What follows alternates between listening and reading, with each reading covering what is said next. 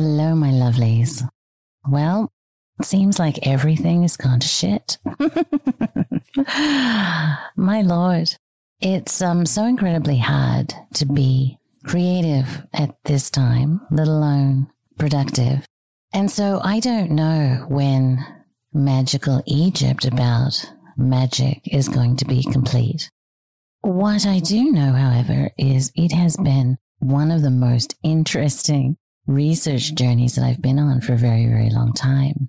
And I have decided to put this research into a podcast series for a number of reasons. I believe there's information that I've found that explains how we got here and how we can get out. The why of it all is a very interesting question. And it traverses subjects far and wide. There's more obvious answers to that question, and there's some deep and murky answers to that question that go back thousands and thousands of years. And while we might touch upon some of that, in many ways that is a distraction because the why or the who, while it's interesting, it does not provide us with a clear roadmap to salvation, right? To redemption, to getting out of this mess. And so I might touch upon some of that. But what I think is more important is the understanding of the how and how we got here and how we're going to get out. And you might all wonder, what on earth am I talking about? And what does this have to do with magic? Well, Magic is one large aspect, one part of our birthright, as Chance likes to say, that has been completely stripped from our modern day life. And I do believe that it is on purpose. And I also know that it is one of the most difficult concepts to get one's arms around in this time in history, in this paradigm. And so this might be a little bit of a meandering journey, but I promise you there's going to be lots of really interesting stuff along the way. And so I welcome you to this new Magical Egypt production. And I hope that you are as inspired and excited by the research that I have found as I am. So let's jump back for a second and look at where we are because the world is in crisis. Every system is broken. I like to say that we're in a post truth world, but the truth is we're also post democracy. We're post science. We're post justice. And we're also post nature. I was watching a documentary the other night and they explained that we have 60 years worth of workable soil left on the entire planet. Did you even know that? I didn't know that. I mean, that is pretty scary. It's estimated that we're killing, or they're dying off anyway, 10,000 species every year. And this is like a thousand times faster than any historical extinction rate. People are starving, yet farmers are being paid to destroy their crops. We cannot trust our doctors, our theologians, our politicians, or even our scientists. And I'm going to throw in there some uh, archaeologists and historians for good measure. oh, and our gods seem to have been replaced by money or, you know, digital numbers on our computer. And that seems to be the driving motive for every human activity on the planet. Not every, but you know what I mean. Uh, we've lost our way. And I wonder if we had been warned, right?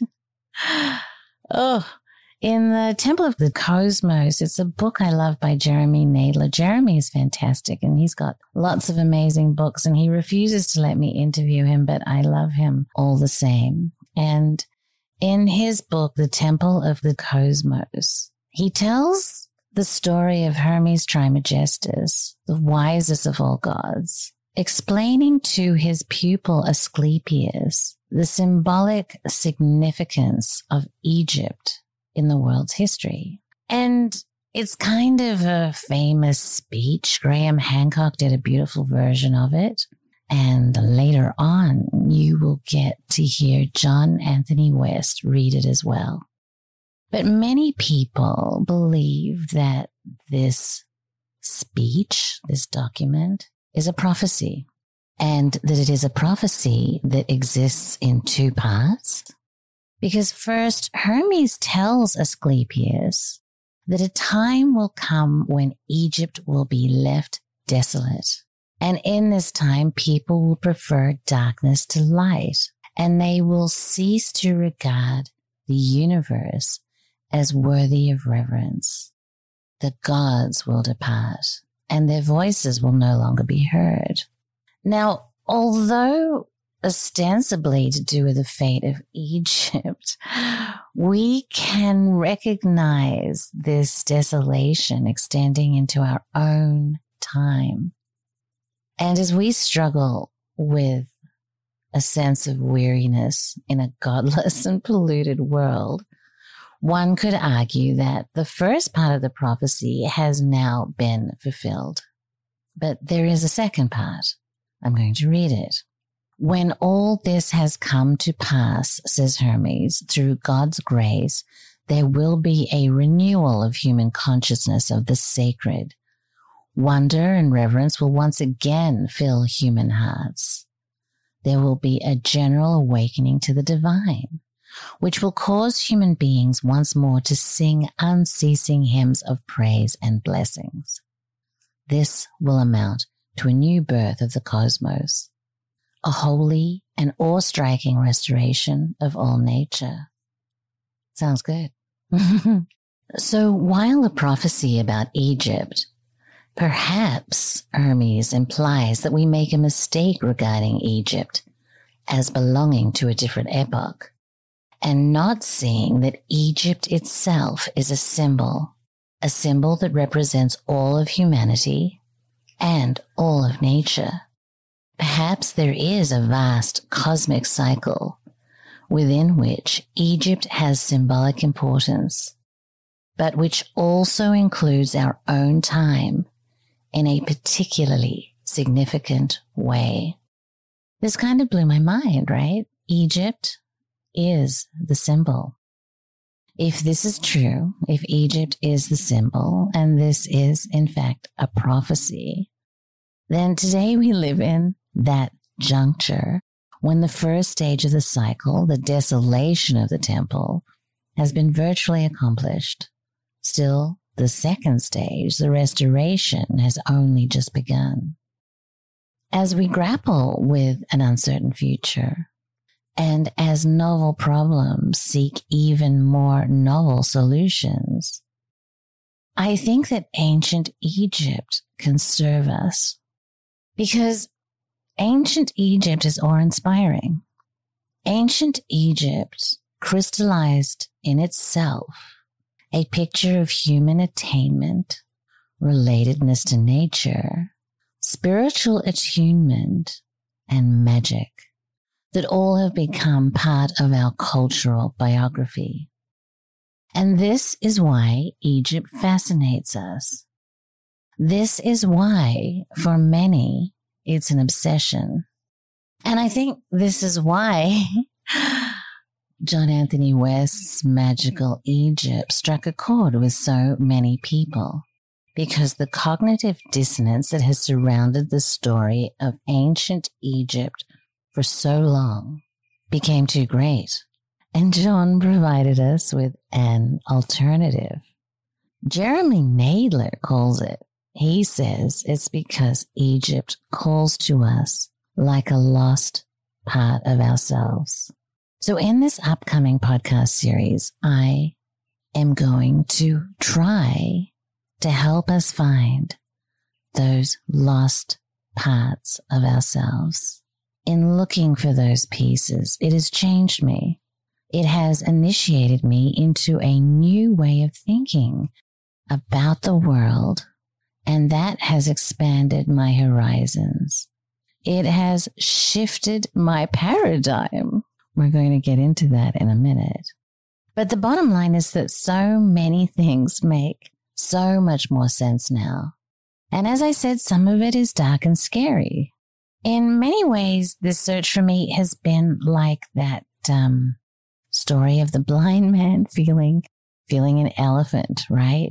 There are many distinct and odd rabbit holes that I have pursued in putting together a picture of why, of how we are the way we are.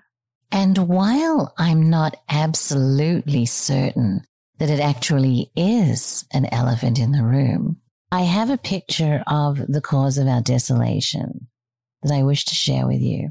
I wish to share it for this reason because, like most boogeymen, the thing they fear the most is to have the light shone upon them. So that is what we will attempt to do here. I also believe that that is what our ancient cultures were trying to do as well. Give us a heads up, if you will, about the forces that wish to claim our lives, our energy, our thoughts, our imagination, and most importantly, our magic.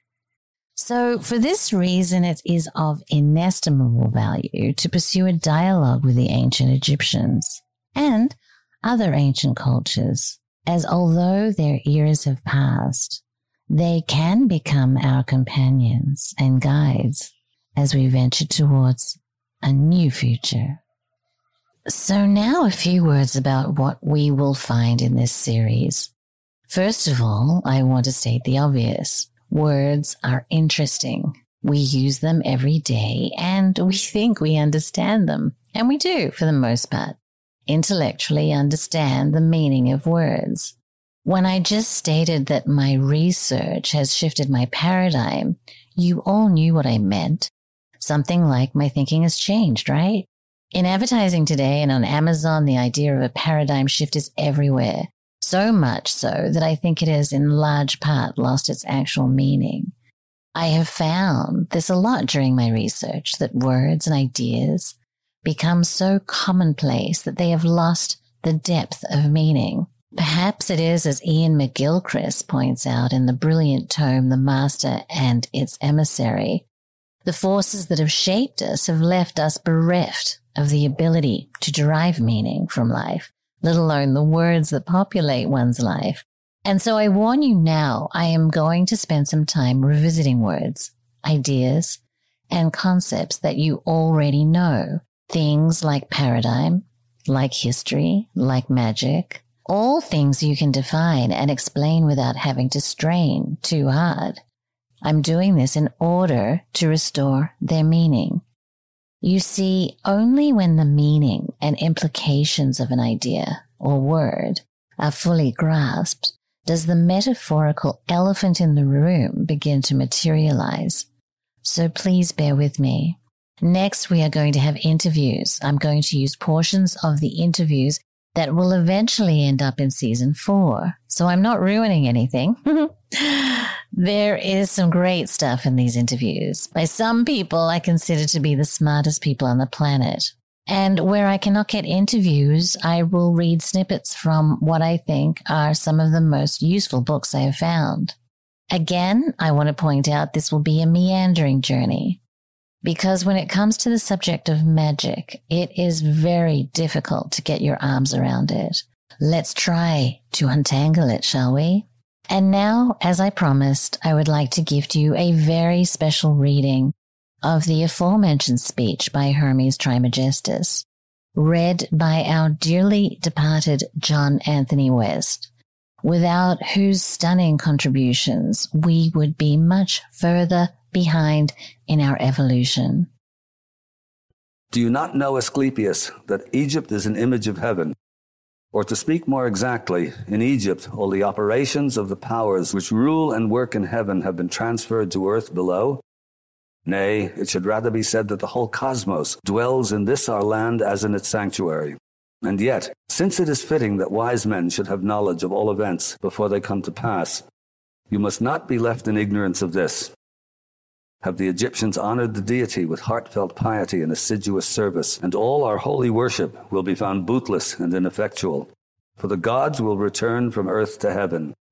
Egypt will be forsaken, and the land, which was once the home of religion, will be left desolate, bereft of the presence of its deities. O Egypt, Egypt, of thy religion nothing will remain but an empty tale, which thine own children in time to come will not believe. Nothing will be left but graven words, and only stones will tell of thy piety. And in that day men will be weary of life, and they will cease to think the universe worthy of reverent wonder and of worship. So religion, the greatest of all blessings, for there is nothing, nor has been, nor ever shall be, that can be deemed a greater boon, will be threatened with destruction. Men will think it a burden and will come to scorn it.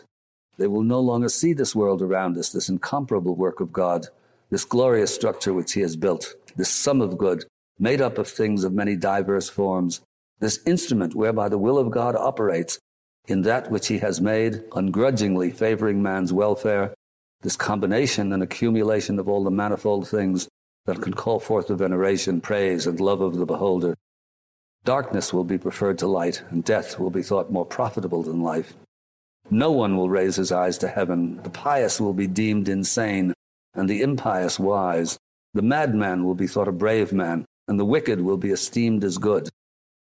As to the soul and the belief that it is immortal by nature, or may hope to attain to immortality as I have taught you. All this they will mock at, and will even persuade themselves that it is false. No word of reverence or piety, no utterance worthy of heaven of the gods of heaven will be heard or believed. And so the gods will depart from mankind, a grievous thing, and only evil angels will remain, who will mingle with men and drive the poor wretches by main force into all manner of reckless crime, into wars and robberies and frauds and all things hostile to the nature of the soul. Then will the earth no longer stand unshaken, and the sea will bear no ships. Heaven will not support the stars in their orbits, nor will the stars pursue their constant course in heaven. All voices of the gods will of necessity be silenced and dumb. The fruits of the earth will rot, the soil will turn barren, and the very air will sicken in sullen stagnation. After this manner will old age come upon the world, Religion will be no more. All things will be disordered and awry. All good will disappear.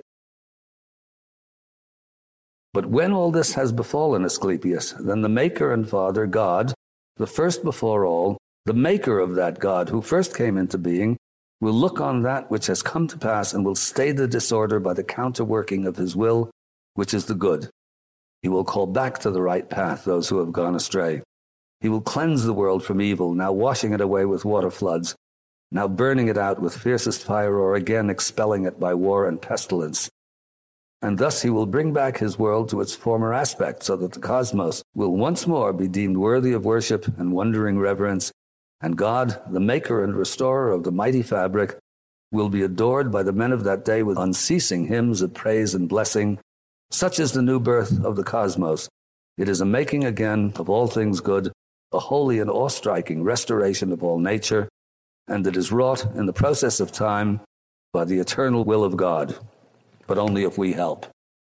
Hello, lovelies. I am so excited to announce the release of our new film called Heka. Heka looks at the magic of ancient Egypt and how that pertains to the story of ancient Egypt and fills in a whole new perspective that we have been missing collectively for hundreds of years. It features Gordon White, Chance Gardner, Joseph Patrick Farrell, Lon Milo DuQuette, Tobias Churton, Graham Hancock, of course, the fabulous John Anthony West, Rupert Sheldrake, Stephen Skinner, Thomas Sheridan, Peter Mark Adams, Thomas Joseph Brown, Aton Veggie, Mogg Morgan, Bernardo Kastrup, Shauna Home, Mark Passio, John Zaraki, and the goddess Joanna Kujawa. I am so incredibly proud of it, and I invite you to come and have a look. You can find a link on magicalegypt.com.